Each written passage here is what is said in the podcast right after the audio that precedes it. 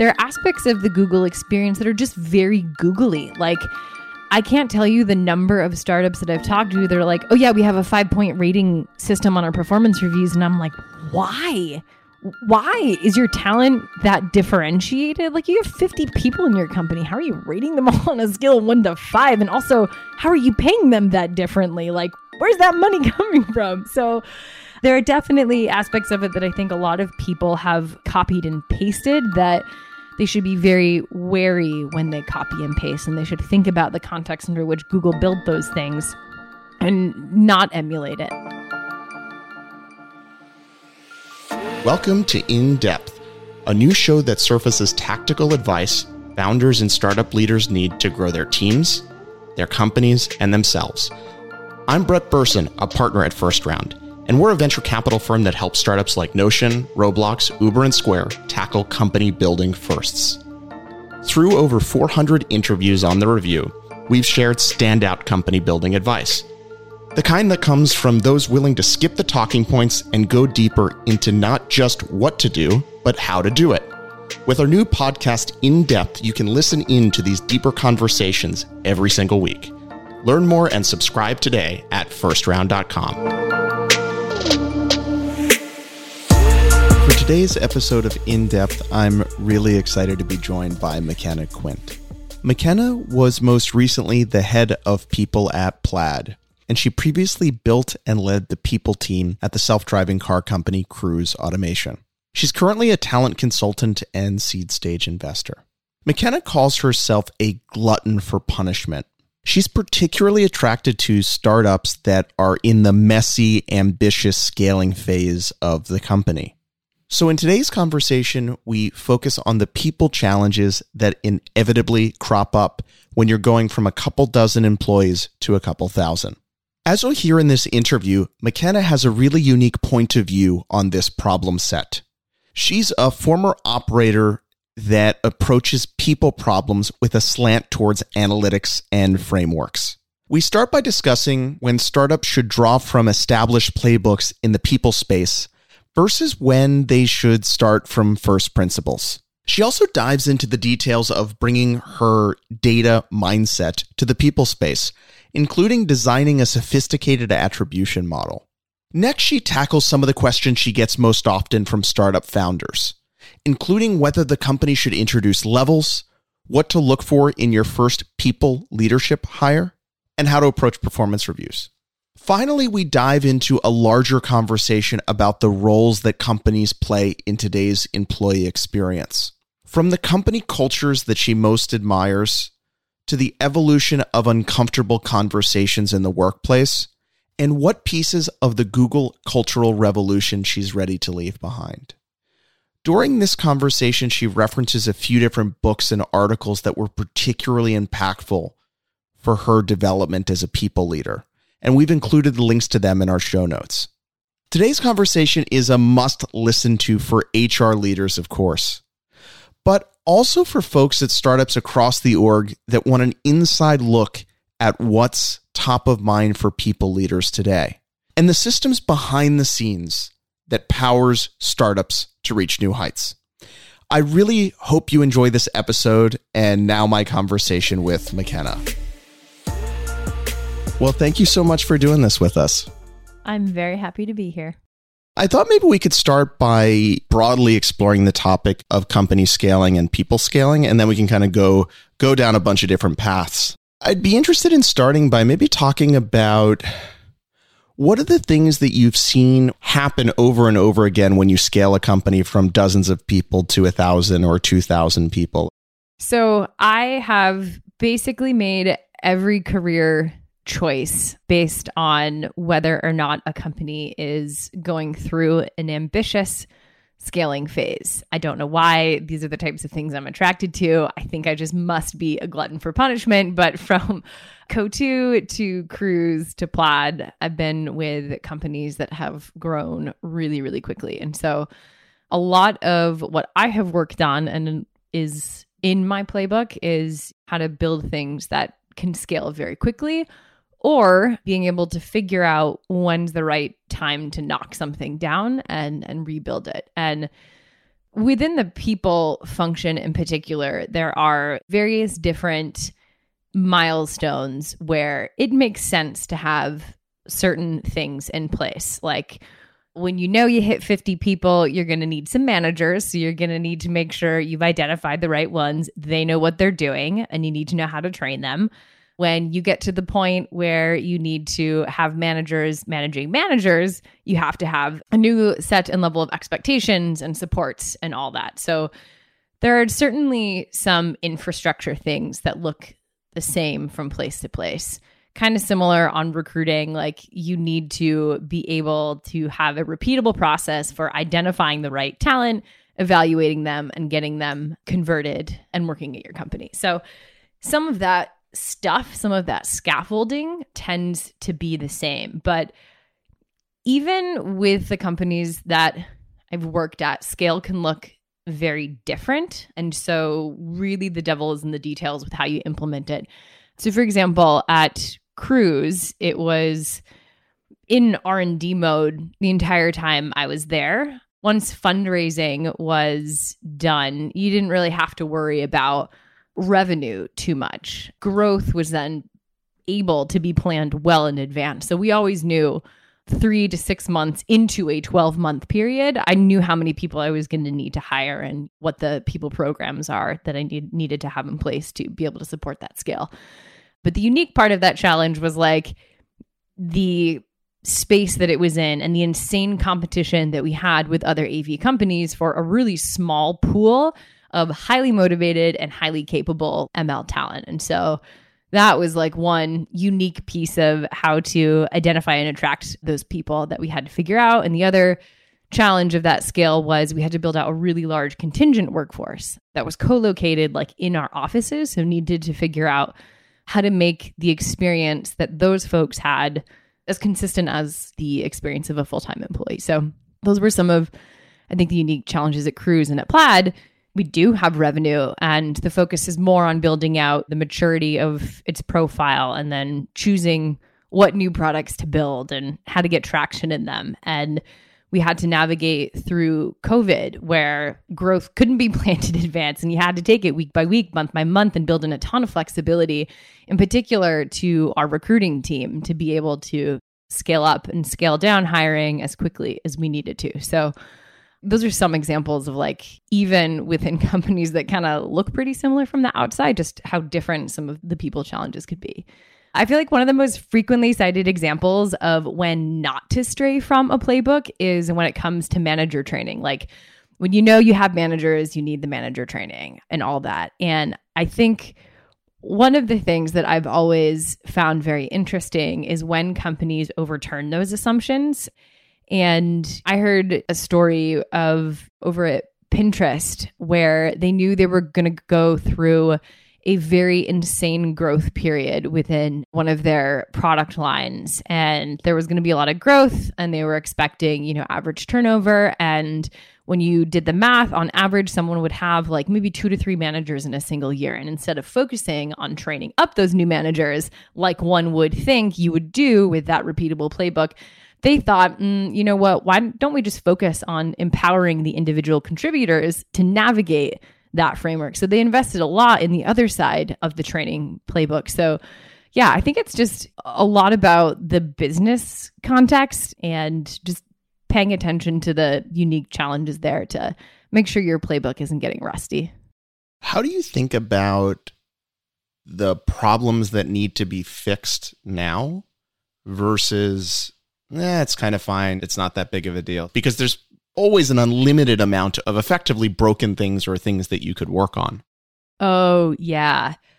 I think that is one of the harsh realities that anyone realizes when they join a company that's either like going through that scaling period or has gone through it. It never looks all that great under the hood. They might have fancy websites that have beautifully articulated employee value propositions, but it's always a little bit more funky on the inside. The way that I have always tried to approach this is one, making sure that you have the right earpieces in place and you're listening in all the places that you should be listening, whether that's through pulse surveys or your HRBPs who are sitting in on various team meetings. You're just getting as, you know, a people leader a lot a lot of information and then it's up to you to figure out okay, now that I have the ability to do these really broad sweeps and get as much comprehensive information about what's happening in the company as possible, now I have to make sense of it. Now I have to identify which of these things are problems to solve now and which of these things are problems to solve later. I think the way that I've differentiated a lot of those things is having frameworks for identifying whether things are emerging trends, mature trends, or past trends. And you can build out certainly these frameworks with your HRBP team, who are some of the most frontline people out there. And you can say, okay, these types of things that are happening, maybe these would be P0s, these would be P1s, these would be P2 type things. And we'll take a look at all of those things that happen over the course of every month. We'll reflect on them and we'll say, okay, where are these things I- issues? Is our attrition risk pretty high with this team or not?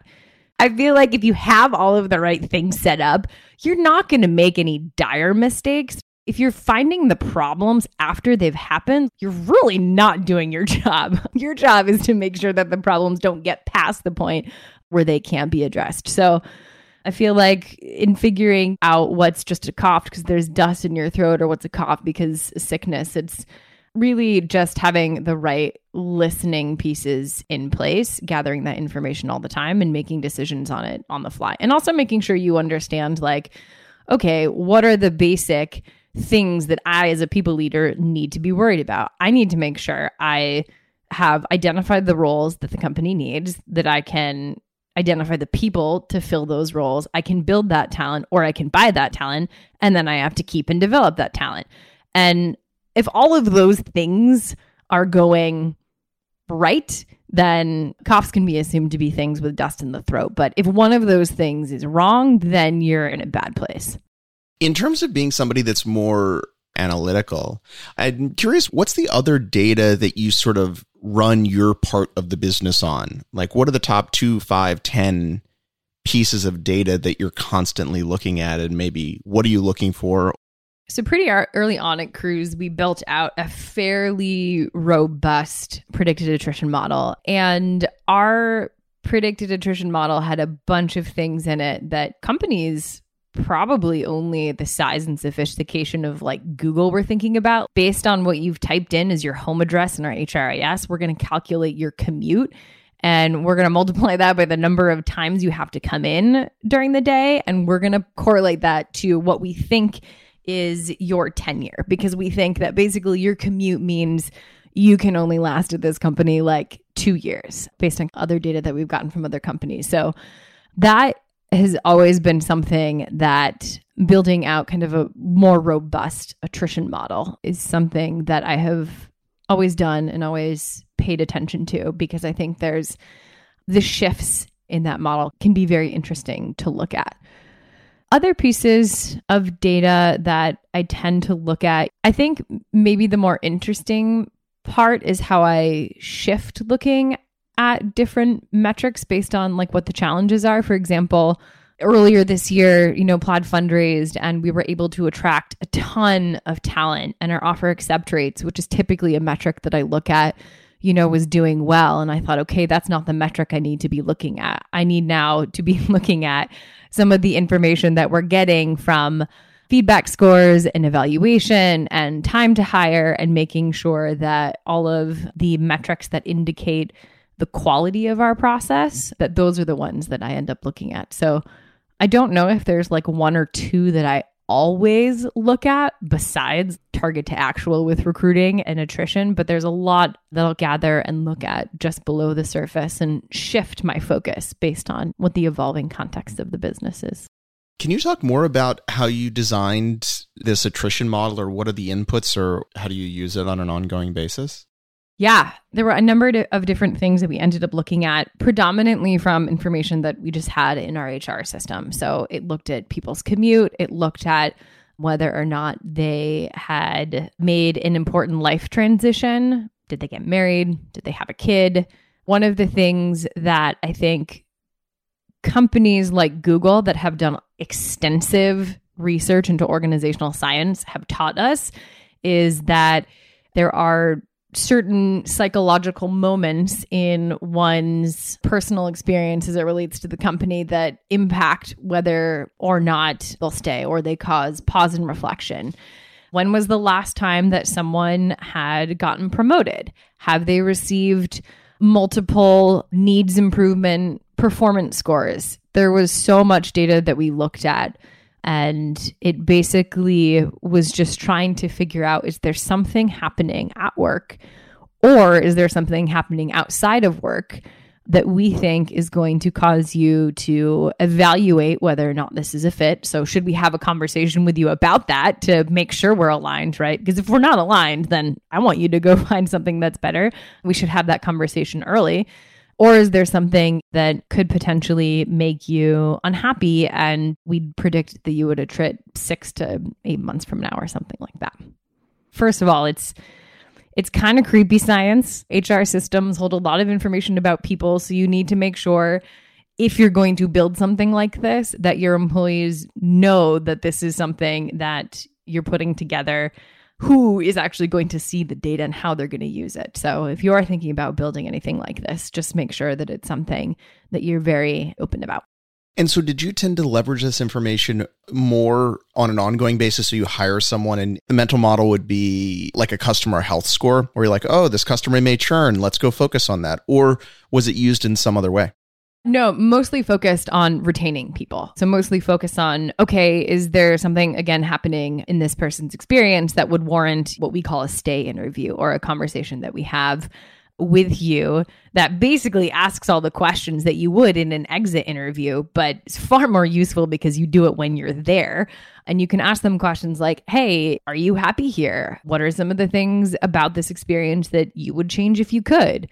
What are the ways in which we can support you better in your role. It was really designed to be able to figure out you're growing at a really high pace and you have a lot of busy people. How can we figure out who to prioritize those conversations with besides the folks that you might more typically go to, which would be like your top 10% talent or your senior leaders. This is a model that helps you figure out if there are other folks that should have those conversations. Are there other tools or rituals, practices, or frameworks a bit similar to what you design with this attrition model that maybe are a little bit different or weird or not talked about for early stage companies that you've implemented or operationalized over the years? One of the things that I don't think it's hard to overinvest in from a people function is that analytics mindset and the tools that can enable some of these things to happen. They're really, really helpful when you're growing really quickly because that data can help you figure out what to prioritize. But I think that's certainly something that is a tool that is important to implement early. Another thing that I don't know if it's a tool to implement early, but maybe like a mental model to think about is, and I forget, someone tweeted about this recently, and I'm not going to properly credit them, though I should. If I figure out who it is, we can credit them. But someone tweeted about how it's an old school way of thinking about people as uh, a percentage of your overall headcount. So you should have like one HR person for every 75 or 100 people. That's like what's on the SHRM website or whatever. And that is something I've absolutely tried to stay away from. I think there are some aspects of the people function that can be viewed in that way and is how many companies would evaluate them. But there are so many different types of teams underneath the people function that need a more dynamic operating model. Recruiting needs to be based on your headcount growth. Your learning team should be based on your specific model and strategy for what learning means to your company. Your HRBP team should have a different model based on the complexity of your organization, right? It shouldn't be like one HRBP for every 250 to 300 people or whatever. It should be how complex is your operating structure? Are you in one geography or 15? Are you functionally aligned or are you business unit aligned or are you a weird mix of both if you're like a platform company, right? So one of the things that I've also, I think, brought is just a different way of thinking about how the companies I work in can and should invest in the people function so that it's not viewed as this holistically back office operations function that should be a certain percentage of headcount or whatever. That makes sense. It's the concept that context is perhaps the most important thing, and many of these things are quite nuanced and are in service of some sort of outcome that you're trying to create. Yes. Yeah, for sure. And they're just depending upon how you think about your people function, you could think of it as just a service function. That's one way to think about it. I don't think that's the right way. That's not a company that I would join. But there are different teams under the people function that are not just operations focused. And so making sure that you have different operating models and ways of thinking about headcount and using those teams is important. So, if sort of the service function isn't the right mental model, what in your worldview is? The most common HR organizational structure now is the three legged stool. So, it's part service, part center of excellence, and part partnership. I think Deloitte's come out with a slightly different version of that, but I think it's kind of all hovering around the same thing, which is parts of the people organization should be service aligned. If you have a question about what's in your paycheck and how much got deducted for what, there should be a service for you to understand that. But there's also an aspect of it that is partnership focused. And so that as I kind of talked a little bit about from the HRBP perspective, that needs to be built out in a different way based on the type of partnership that needs to be done and based on the complexity of what that partnership is. So, kind of similar to how you might structure any team that works on different types of accounts that might have high complexity cross sells or upsells, right? You would staff that differently than you would a more traditional account management team. And then, like I said, for learning or for what might be a center of excellence, companies can take really different strategies with learning, and it can be based on a business need. Like Intel and GE built out business leadership development programs, and was based on the number of GMs that they needed. And so, the number of people to build what that training needed was what that learning team needed. Airbnb uses a model where their learning team focuses both on internal as well as like external education for hosts. That can't be viewed as a percentage of your headcount. That has to be looked at as what's happening in Airbnb's case with a host. So I think it's just making sure you know what the function of each of those teams are and yeah, making sure that the operating model is right sized to it. When we started chatting, you were mentioning that you orient and tend to be more operational and business oriented, as opposed to maybe some more the orientation of other people leaders. Can you talk a little bit about that and maybe how it relates to the ideas that you were just sharing? Yeah, I say this because one, in talking to many other founders, just by virtue of the companies that I've worked at, I often get founders and advisors and investors calling me and asking me questions. And a lot of them say, I want to hire a people person. And I want you to tell me if I should hire someone with an HR background or someone who's been an operator and can move into HR. And I think what they want to hear from me is like, oh, you're an operator who moved into HR. Tell me what I suspect, which is this is a good profile to hire for. And I say, it is certainly something, it being an operations focus, experience, and analytic mindset, someone who understands what it's like to be in the business and understands common mental models and frameworks that are used. That stuff is important, but you have to have someone who understands what they don't know. And certainly, if I could rewind my own experience, I think I came into this work with a lot of humility and networked and asked people who worked in HR, like, who are the best people to learn from? How do I do this? Where are the tools? Who are the mentors that I need?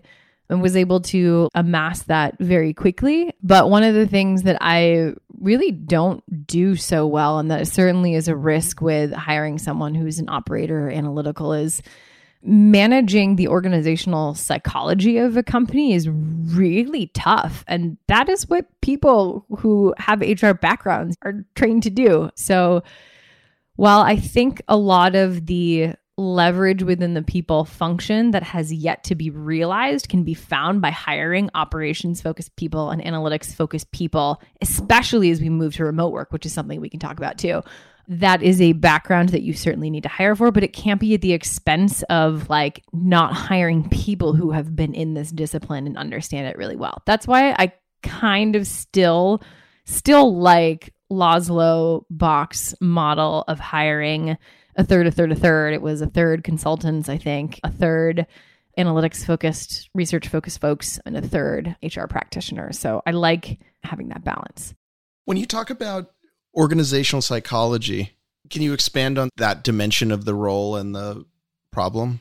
Yeah, I think one of the things that a lot of the people who I have learned from in the people space is just how people work together in groups and in systems and that is a discipline that people that people learn and it is a really important one for anyone who is in this field to understand especially in growing companies where feelings of how to manage the company's approach to conflict is very important. Do you have a conflict avoidant culture? Do you have like a conflict aggressive culture? And people who understand that that's a basic concept in organizational psychology are going to be really fast to figure out what the company is and what it needs, and therefore how to train people to operate effectively within that. And I don't think that all folks who come from an operations background really understand that that's a huge part of this work and making sure that a bunch of people can work really, really well together. It's just not something that I certainly learned. It was something that I, I had to learn on the job. And so, what did you learn about that? Or what are the most important, maybe high level concepts that show up in the way that you run your sort of side of the business?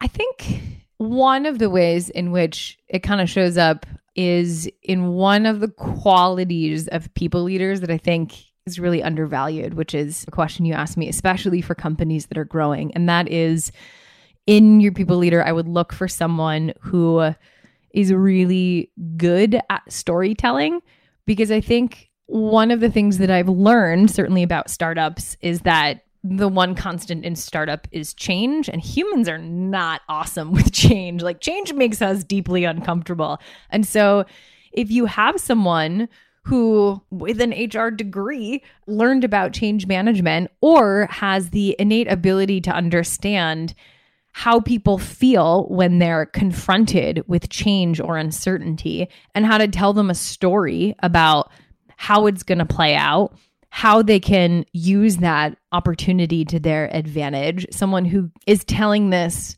story from a place of having seen it before or kind of knowing the ending is like a really comforting thing. So, something that I've certainly learned in my experience is that the value of being able to tell those stories, which in another language is being able to manage change, they're kind of one and the same.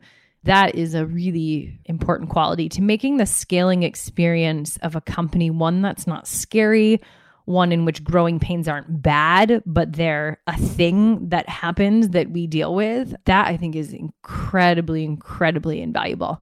Are there things that you've done or, or ways that you've practiced to get better in this specific dimension, given how important it is?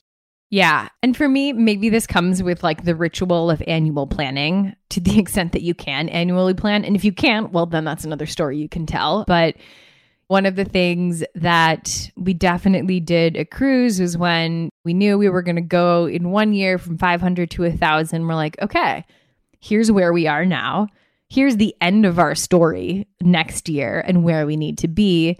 Now let's figure out all of the changes that have to take place and how we want to go about making those changes and why those changes are important. And in every change that we make as a team, let's invest very heavily in the communication around that that is something that I definitely have been annoyingly, annoyingly stubborn about with everyone that I've worked on. I'm like, we have to have crisp communication campaigns that tell a story. And the reason I care so much about that is because part of the storytelling is bringing people along and making sure like they feel like they are not just a part of the journey, but they're able to co create the journey with you. So, you know, if you're going to be rolling out levels, making sure you understand why you're doing that, what the value of them are, what the drawbacks of them are, where the discomfort of them can be, and inviting people into that conversation, but ultimately knowing, really knowing your why and knowing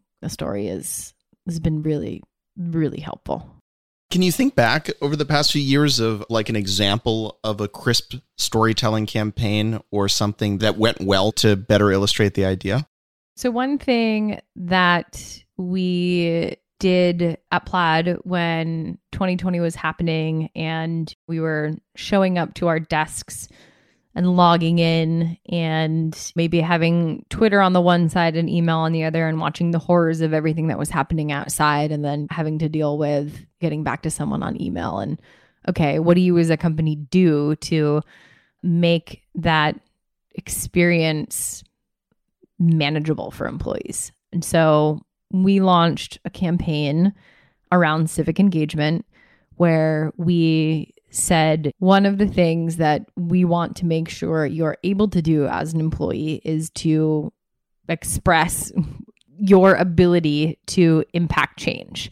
Because sitting in front of a computer and watching things go horribly wrong is not a good feeling. We want to make sure you feel empowered to where you can take action. So we told people that is what we wanted to do. That was how we wanted to support them through the year as well as you know a variety of other things increasing our mental health program and all of that. We said we will host a series of learning sessions where if you're not involved civically we can teach you how to be involved civically. We can teach you ways to participate. We will tell you what it's like to go volunteer at the polls.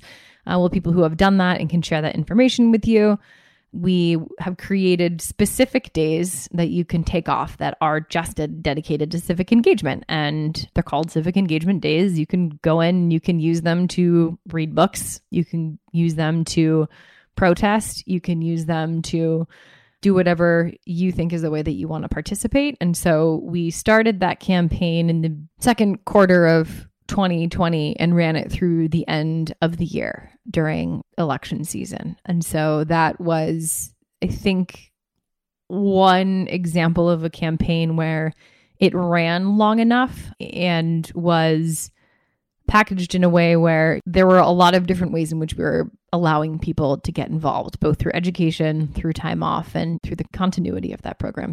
So, an adjacent idea when you start talking about that is kind of an interesting one about how do you think about the roles and responsibility of a company? And what is a company responsible for? Or what are the boundaries or what are the areas that a company doesn't need to get involved with or doesn't need to support an employee? This is an interesting one. I think this is an interesting one, especially because of some of the companies who have come out with more specific stances on this. I have my own personal views. If I was a founder, here's how I, I, would build the company. But I think one thing that I would want to be universally true for any company is how you define how you support employees should be very clear to employees from day one. And I don't think it always is. And I think that we found that through some of the reactions to Coinbase and to Basecamp, where employees came in with their own definition of what they wanted their experience to look like. And that didn't end up being what happened. And so, one of the things that I think is interesting is we sign this contract when we join a company and it says, here's your title, here's the job you're going to do, and here's the rules you're going to follow, and here's what we're going to pay you for.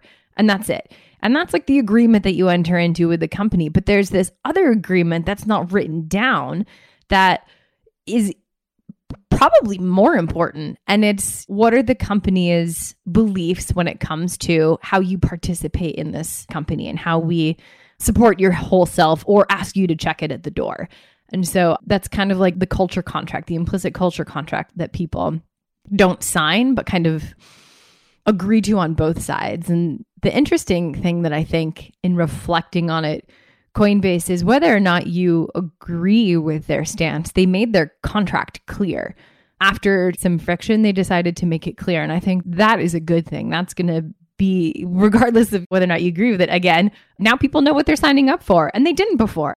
And I think that's something that companies can certainly learn from. The other thing that I think employees can learn from is make sure you are really looking at all the signals the company is giving you. And in a case like Basecamp, if you're not getting equity in a company, you're not an owner, you're not a stakeholder that they're going to prioritize. So when push comes to shove and your voice doesn't matter, that's something that through the signal the company was giving you, maybe you should have realized.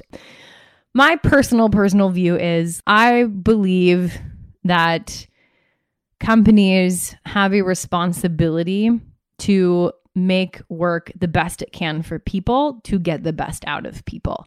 And I believe that companies can and should be spaces where we work hard to have tough conversations and to allow people with differing views to bring their whole selves and to do so respectfully. And if we choose to ignore that in the workplace, I just think it's going to make us less good at interacting with our customers and relating to them. So I think it's worth the hard work of creating those spaces and having uncomfortable conversations at work.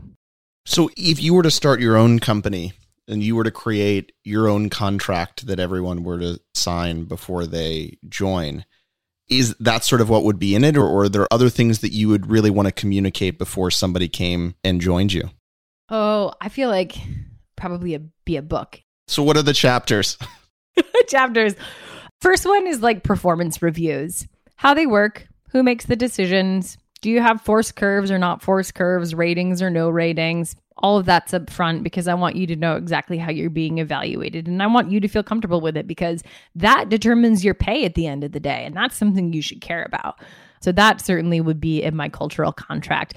The other thing that would be in the cultural contract is the ways in which the company communicates. Like, do you have an open communication structure? Can anyone start a Slack channel? Can anyone Slack anyone? Or are there sort of more strict things in place that would make it such that the sort of voices at the company are not as flat as they could be. When it comes to decision making, how do you make decisions?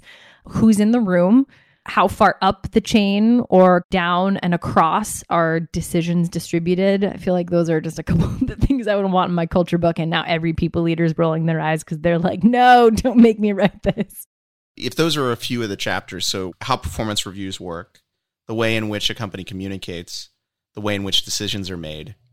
For maybe each one of those, or maybe we could pick one of those. If that's sort of the chapter heading, what's some of your thoughts or or the things that you've learned about those topics that might show up as you were explaining what your philosophy or methodology is with each of those? Yeah. So for performance reviews, I definitely think it would be oh gosh, this is quite a debate in the people space. I don't know. Maybe this is like the me being too businessy, but I would, if I'm starting my own company, I would say, hey, we have ratings. Here's how they work, and here's why we use ratings. And I would make sure people felt comfortable with that framework and with all of the ways in which we gather feedback, the competencies, and other things that we evaluate people by and make sure people felt comfortable with it.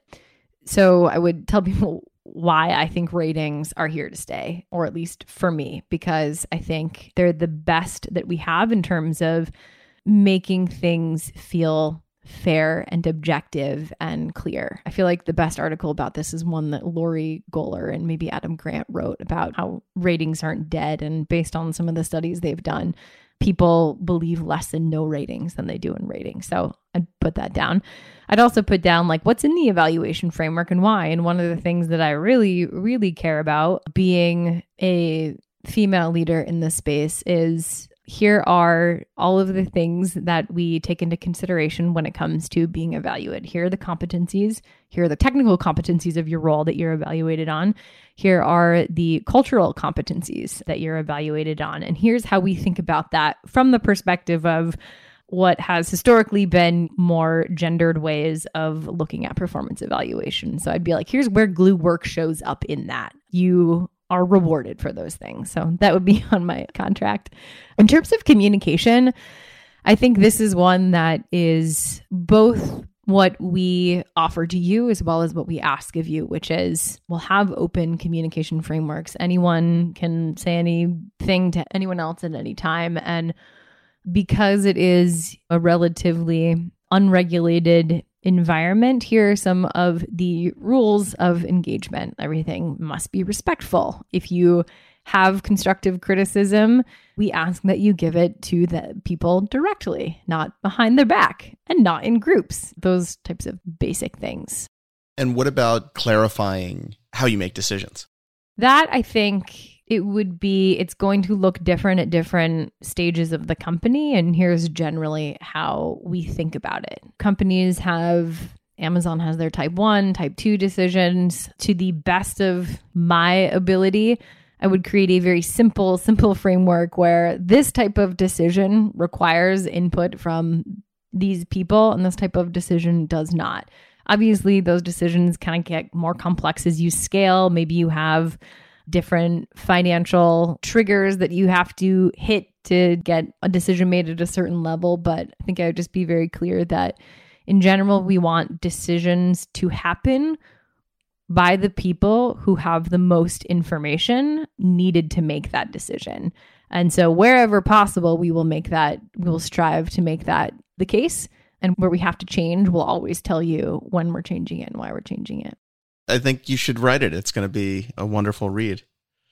A few minutes ago, you were talking about one of the things that was just as transformative for you as you've gotten into all of this people work were different mentors that you've had the opportunity to spend time with or people that you've learned from.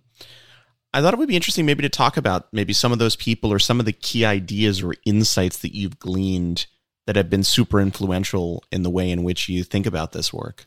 Well, I will start out with saying that I'm a nerd and I read a lot. And so a lot of what I have gleaned has not come from people, but books.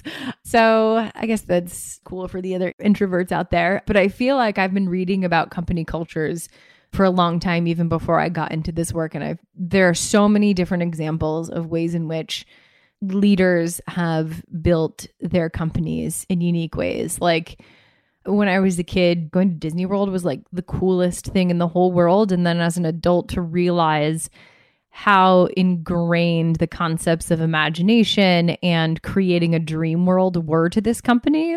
Like they named their employees cast members and like customers were guests. Like they took that really seriously. And I think that's so interesting to me. Another book that I had read not even thinking it was going to be a culture book, but just reading it because a family member of mine was sick at the time was the book on the Mayo Clinic and their philosophies around service and like the soul that needs to be involved in that and the ways in which they structured their teams and had really transparent conversations about medical records was just really interesting. Also, no incentive pay. They just have base salaries, which I think is interesting. They have a physician CEO. Like, I feel like there have been so many things that I've read that I've taken bits and pieces from over time that have inspired me. There have definitely been a couple of people that I've worked with. One was a leader at Cruise who came from Amazon. And though I know Amazon is kind of a controversial company to talk about in terms of culture, I think one of the things that you have to admire about them is how much their company culture aligns to their business principles. I think that they're just one of the most stunning examples of just being consistent in who they are from the way that they manage their cash to the way that they manage performance. So that's been very interesting to me. I've been lucky enough to have been able to talk to Patty McCord at Netflix, who's just like, God, if there's someone who has made me feel like it's okay to be an operational leader and to lean into the things that are my strengths and to not worry that I'm not good at some of the things that other people leaders are good at. She's just been remarkable, remarkable in that space. And then Laszlo doing what he did for HR and I think is yeah, there's lots of people I feel like that I've I've been mentored by. Caitlin Holloway, God, I would not have survived my first two years in HR if it wasn't for her. Were there specific things that you picked up from her? Yeah, mostly is this problem normal? because she had seen a number of different companies go through scale. And when you're first going through the experience of leading the people function, it feels like every problem is a P0, it's on fire problem. And so she was very helpful in helping me figure out which things are normal and which things are things to pay attention to. And also support. I've loved all of the founders that I have worked with and for and consulted for, but founders are their own breed of people. And it's very helpful to, especially in the people function, have folks to lean on and to support when you have challenges there. It sort of what you shared gets at, at an interesting idea of the way that cultures of one company influence the cultures of the next generation of companies. And there's often one or two companies that have an outsized impact, and probably of the last generation, at least in the Bay Area, it's Google. And I'm curious, is that good or bad or something that's fine to happen organically or you need to pick and choose? And a lot of it happens, it probably happens for a few fold, but one is just the cross pollination of talent. And so if you take Google, for example, if you look at most thousand person startups today, there's probably one or two people that have come from Google on their leadership team. And so, just by definition, if we agree that people influence the culture heavily, you sort of see that. But you also have the in the case of Google, what's particularly interesting is they single handedly shifted norms about what a company's responsible for, what a company should provide. And some of it is by virtue of they invented a cash printing machine. And so you also have these odd peculiarities where you have companies that are adopting cultural norms from Google that don't have the same business model. And I think that's what's so elegant about the comparison between Amazon and Google. And they just have such wildly different cultures, and that actually intuitively makes sense because their core business, at least historically, was quite different. And so I'm curious how you think about that. And do you manage that? Is that a good thing, a bad thing? Neither. It's an opportunity. I think there's one thing that I cannot thank Laszlo enough for, which is like he made it cool to be in HR.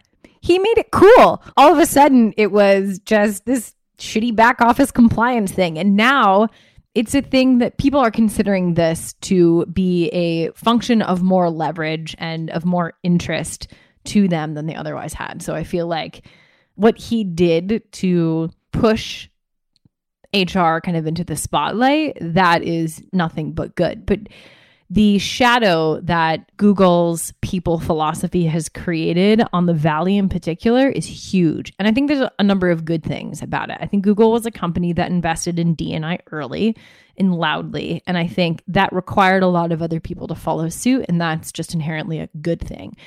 There are aspects of the Google experience that are just very googly. Like, I can't tell you the number of startups that I've talked to. They're like, oh, yeah, we have a five point rating system on our performance reviews. And I'm like, why? Why is your talent that differentiated? Like, you have 50 people in your company. How are you rating them all on a scale of one to five? And also, how are you paying them that differently? Like, where's that money coming from? So, there are definitely aspects of it that I think a lot of people have copied and pasted that they should be very wary when they copy and paste and they should think about the context under which Google built those things and not emulate it. And I think one of the things that a lot of the conversation around employee experience has centered on are a lot of the things that Google made true about the employee experience, which is, you know, at one point they had like a concierge where you could like roll up and get your laundry done. That is what employees ended up asking HR teams for. And then HR teams delivered those things. And all of a sudden, the conversation about the employee experience became not about, am I learning?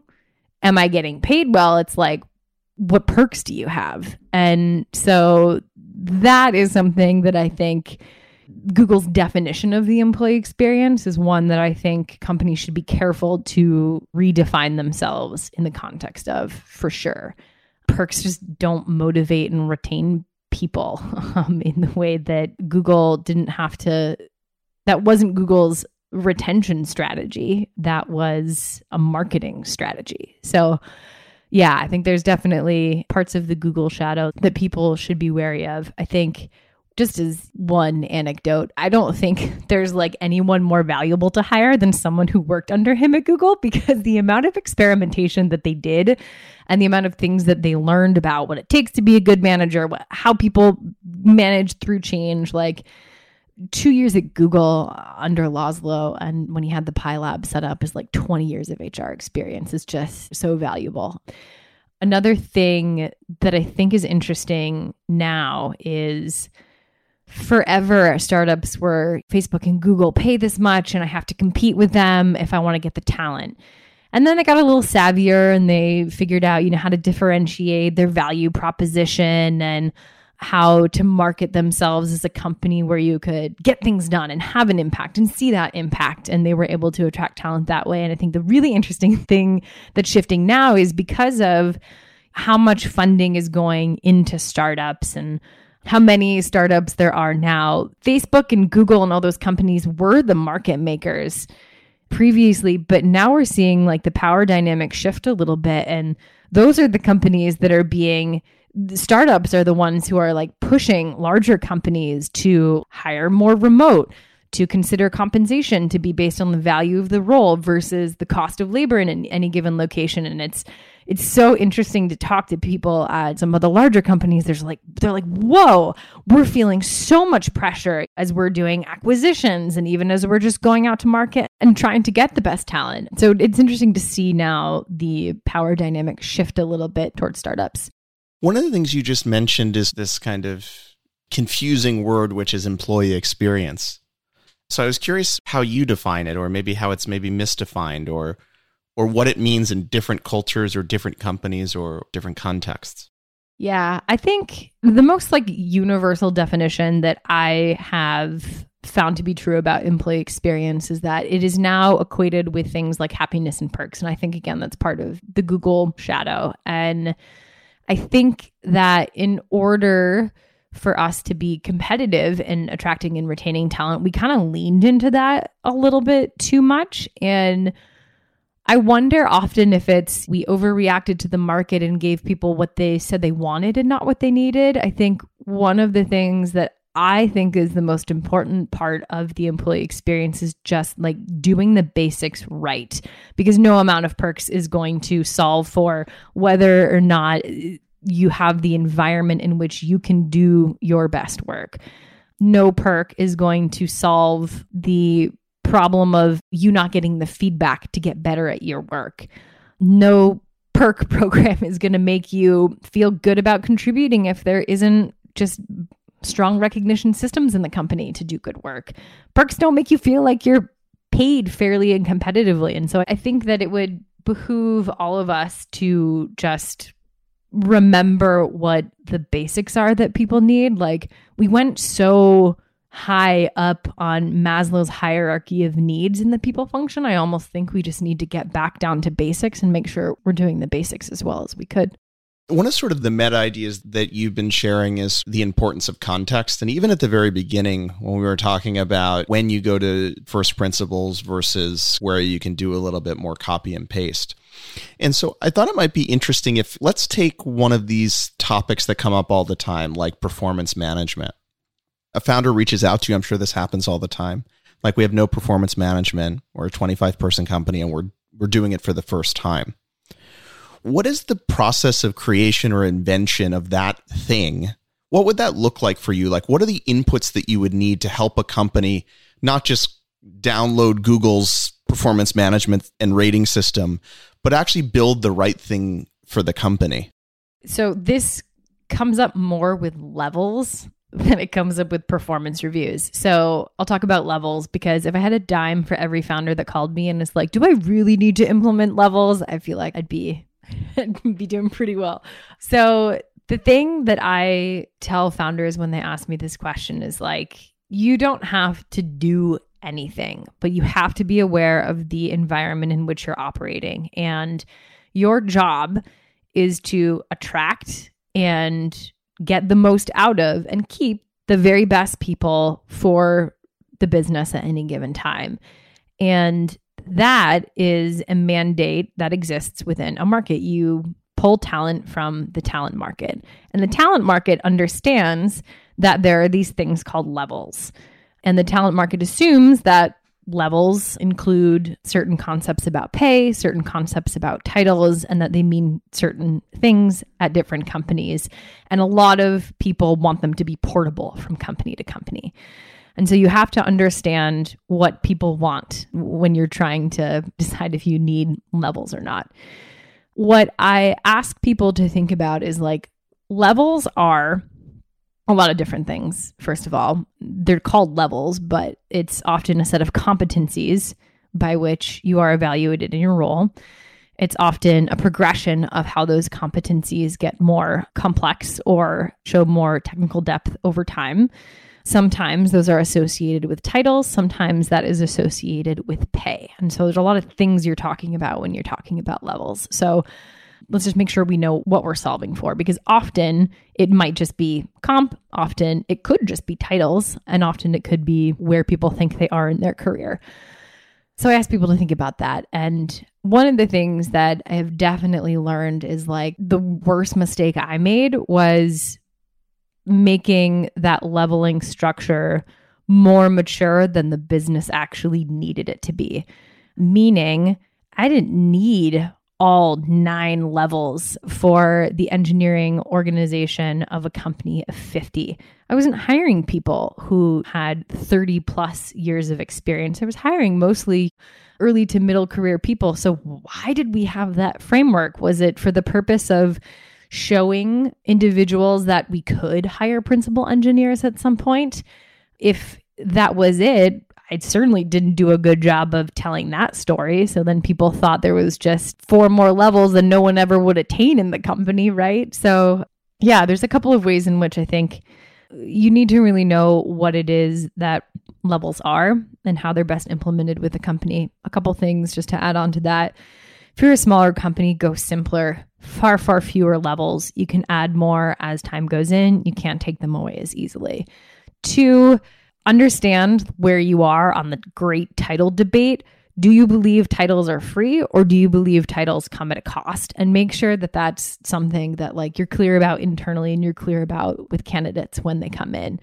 When it comes to compensation, if you don't want levels, okay, then you need to have a really clearly articulated way of telling people how you're deciding how they're going to be paid. If it's not based on the competencies they display in their role or their years of experience. And it's based on something like impact. Then you have to have a really good framework for telling people what the impact is. And that's a complicated complicated thing. So the point being start more simple than you think that you need to and don't just copy and paste google's levels. You'll be sorry. If that's something that founders have reached out to you about in great frequency what are other things that founders that are starting to scale reach out to you and maybe sort of what's your most common answers for those handful of things that you hear about all the time? A lot of it is I'm hiring ahead of people. What do I look for? So that is a question people ask. Perhaps the same question, but just articulated by someone with a different set of beliefs is Do I really need to hire the HR people or can I just focus on recruiting now?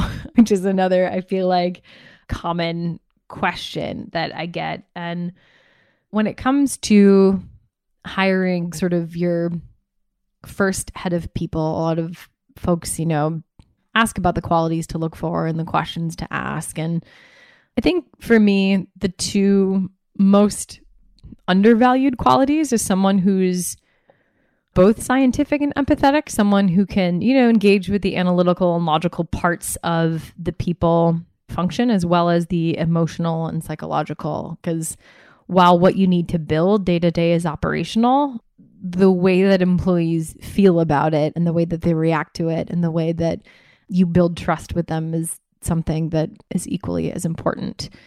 I also tell them people who can tell stories is something to look for.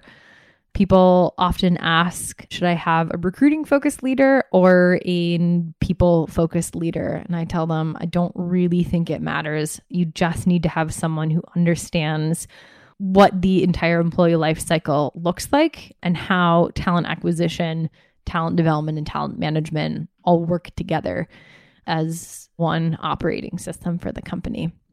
questions that I offer that they ask people leaders. One of them is how you do headcount planning well, which is probably more for the mature companies, but headcount planning is a funny one because it involves a lot of different teams. It involves finance. It often involves operations teams. It involves the people teams for fiscal planning, for goal planning and for workforce planning. And so making sure someone understands that headcount planning is part of a broader company planning system and a bigger question of how do I know when and how to invest in different areas of the company, I think that shows you that you have someone who understands how all the parts work together, which is really valuable. Another thing that I always, always tell them to ask the people leaders is what did you disagree with your CEO on and what did you do about it? How did you resolve the disagreement or did you? And I think one of the things that's interesting about different people's answers to that question is just the frameworks that they build. Are they solely focusing on what's right for the employees or what they feel is right for the employees? Do they lead from a place of people first principles? Are they able to balance that with the needs of the business? Do they bring their arguments with data or do they solve for things in a different way and making sure that you are able to disagree really well and i think is important because you will disagree with your ceo for sure and then finally last question was i asked them to ask like what hr leaders think the role of the people function is because i think people leaders knowing what the value of the function is and being able to articulate that really clearly not just means that's a strong people leader in my mind. And i think again someone who sees themselves as responsible for building a culture that aligns with business goals and being aware that it's not just a service function not just risk mitigation not just being an advocate for employee needs knowing that it is more than that is important too one of the things that i just thought about as you were talking about this topic of headcount planning is I'm endlessly interested about the question of how many people you need to do anything inside of a company. And my current thinking is that it's so wildly imprecise and that all the incentive structures are designed for everyone to ask for and amass the largest headcount possible? How does every company not bloated by like 30% because of the way that headcount planning works? Oh, yeah. So maybe another good question to ask people leaders is like, what do they think makes a healthy organizational structure? Because one of the things that you definitely need to do as headcount planning begins to be a thing that your company focuses on is making sure you have structures in place to understand where, when, and how bloat can exist. Because, yeah, all your leaders are just going to want more people all the time unless there's reasons for them to not want to. So, one of the things that I think can be helpful is like, really basic metrics. What's your IC to manager span? Does that make sense for each of the domains that you have? Or are you going nuts there? What is the composition of your headcount? Do you have a balance of more senior to more early career individuals so that there is an appropriate balance of the type of work that needs to be done and some of the needs that the organization has for there to be mentors and guides. So I think there's like just basic healthy organizational ratios that you can hold people accountable to. Another thing that I think is important is every time anyone comes with a headcount ask, you have to ask them, like, what are they going to do with those people? What's the incremental value that those additional people are going to provide? What are they not going to get done if those people are not hired? And I think any leader should be able to to articulate that. So I think there's things you can put in the process that even as you're growing in the earlier stages, can be helpful to fighting bloat as companies grow. Maybe to wrap up, you talked about this a little bit, but as somebody that by experience is, is quite curious, and, and you mentioned a lot of the reading that you do about cultures, you highlighted a couple of these, but I wondered if there are other companies that you've studied or admired the, the cultures that they've built that are not what everyone talks about in Silicon Valley, which is like Google and Netflix and Facebook, and maybe any little insights or things that stuck with you as you learned about them. Well, one interesting example that I have come across recently that I feel like is a pretty unglamorous one is Costco, just with what they have placed as their minimum wage and some of the employee sentiment within the company. I feel like that's a company that feel like it chooses to do right by employees in an environment where not many companies are choosing that because they just have decided to treat that labor differently. So I feel like Costco from the perspective of like doing right by their workforce is a good one.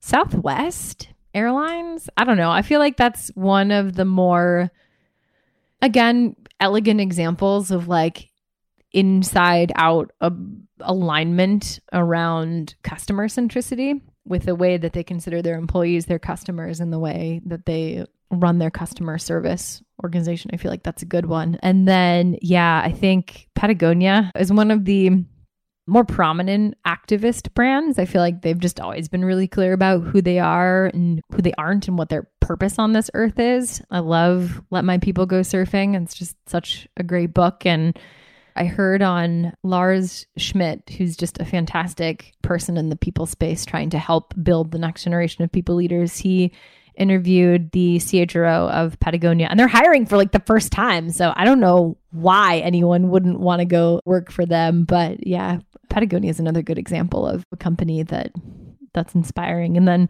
I think every day that I meet with the earlier stage startups that get excited about some of the ways in which the next generation of companies is hoping to evolve our conversations around culture. Awesome. Well, that is a great place to end. Thank you so much for spending the time with us. Yeah, thank you for having me.